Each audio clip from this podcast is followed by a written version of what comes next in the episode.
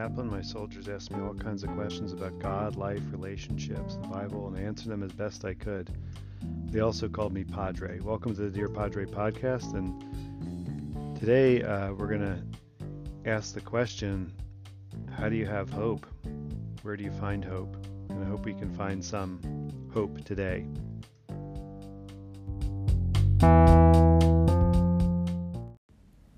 The theme of the Epiphany season is light, light that shines in darkness.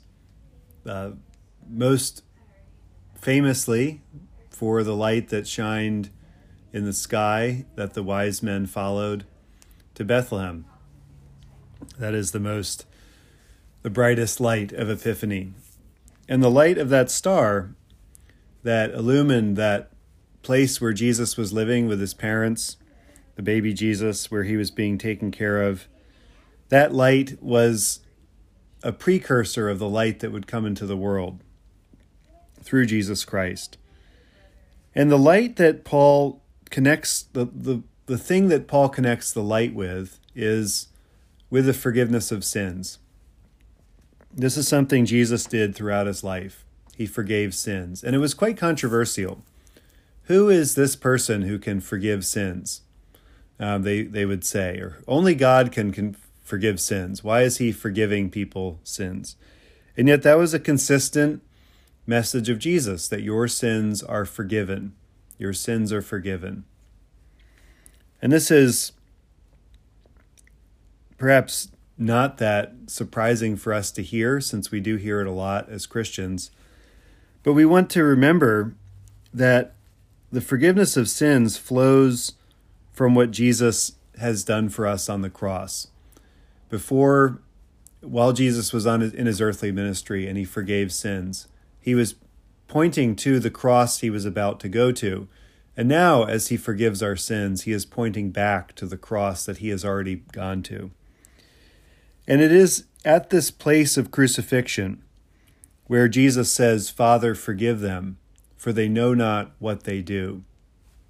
The forgiveness of sins is woven into all the ways that we experience hope in this world as Christians.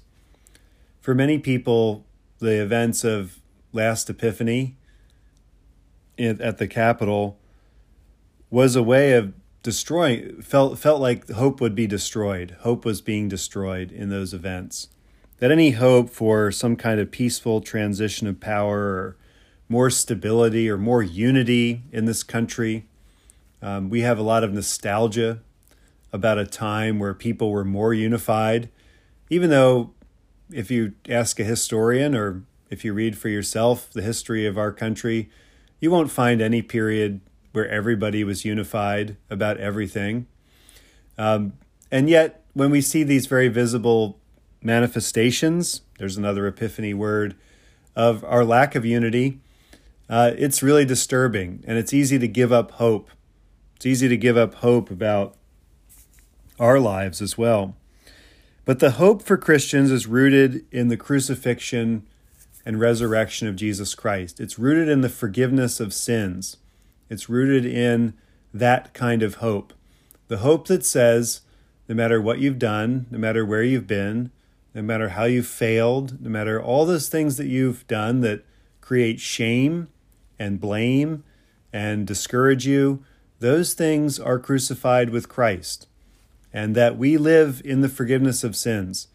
When Jesus was being crucified, as I mentioned earlier, he said those words Father, forgive them, for they know not what they do. It does seem like people know what they are doing. It does seem that way, doesn't it, when they do things or when we do things. And yet, if you've ever um, if you've ever reflected on a time in your life where you've done something you regretted and you wished you hadn't, many people will say, Yes, I knew what I was doing, and on some other level, I didn't know what I was doing fully. I didn't know the kind of damage I was causing. And we think of even those testimonies of people that were caught up in the events of January 6th in Washington, D.C., and countless of them say the same thing I really didn't know fully what I was doing. I was following the crowd.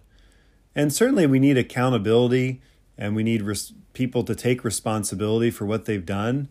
Um, we all need to do that. That is not what forgiveness is, is a lack of responsibility or lack of accountability. But that core recognition that Jesus teaches from his cross, from his throne of his, of his crucifixion, is that people do not know fully what they are doing. Father, forgive them, for they know not what they do. This is at the heart of our message of forgiveness that is preached by the Christian church, by Paul in Colossae to the Colossian Christians, by me to you, and, and we preach it to others that there, there is forgiveness in Jesus Christ. And this is what God has made Paul a faithful minister of. This light that is shined in the darkness is the light of forgiveness, the light of reconciliation, the light of what God can do, which ultimately produces hope. It is easy to give up hope. It's easy to despair. And it's actually a natural human thing to despair and to give up. But that's precisely the moment when hope can break in, where forgiveness can happen, where new life can spring up in the winter of our souls, in the winter of our nation, in the winter of our church. And this is the message that Paul's writing to the Colossian Christians. The church in Colossae was not very large, it was small, it was new, it was a couple years old, and they were already going through leadership transitions with Epaphras, the beloved servant, who Paul is trying to say, You can listen to him, you can trust him, he's worthy of listening to. Um, but ultimately, Paul wants them to be encouraged in their life. That every day when they wake up, as Roman citizens or Roman subjects or wherever they wake up in Colossae, whatever they have to face that day, that their hope is rooted in the one who rescued them from the power of darkness and transferred them into the kingdom of his beloved Son.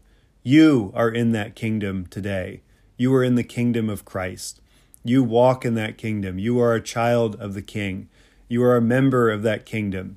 You have hope because of Jesus Christ.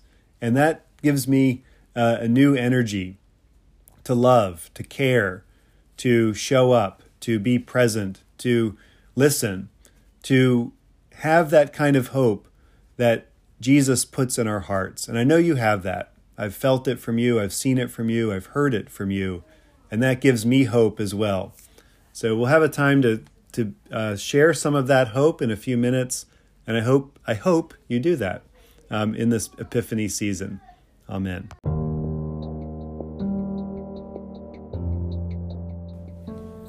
I believe in God, the Father Almighty, maker of heaven and earth, and in Jesus Christ, his only Son, our Lord, who was conceived by the Holy Ghost, born of the Virgin Mary suffered under Pontius Pilate, was crucified, dead, and buried. He descended into hell. The third day he rose again from the dead. He ascended into heaven and sitteth on the right hand of God the Father Almighty. From thence he shall come to judge the quick and the dead. I believe in the Holy Ghost, the holy Catholic Church, the communion of saints, the forgiveness of sins, the resurrection of the body, and the life everlasting. Amen. The Lord be with you, and with thy Spirit. Let us pray. Our Father, who art in heaven, hallowed be thy name.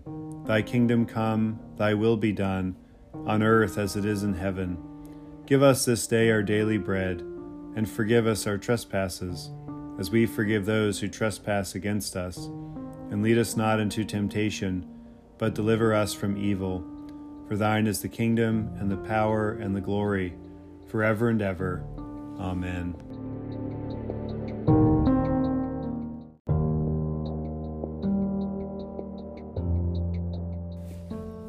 Almighty God, whose most dear Son went not up to joy, but first he suffered pain, and entered not into glory before he was crucified Mercifully grant that we, walking in the way of the cross, may find it none other than the way of life and peace.